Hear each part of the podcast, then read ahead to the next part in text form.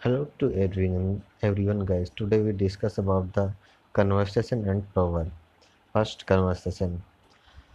How is going on? Miss क्या चल रहा है क्या हाल चाल है and proverb. Practice makes a man perfect. means practice uh, हर आदमी को परफेक्ट बनाती है ओके थैंक्स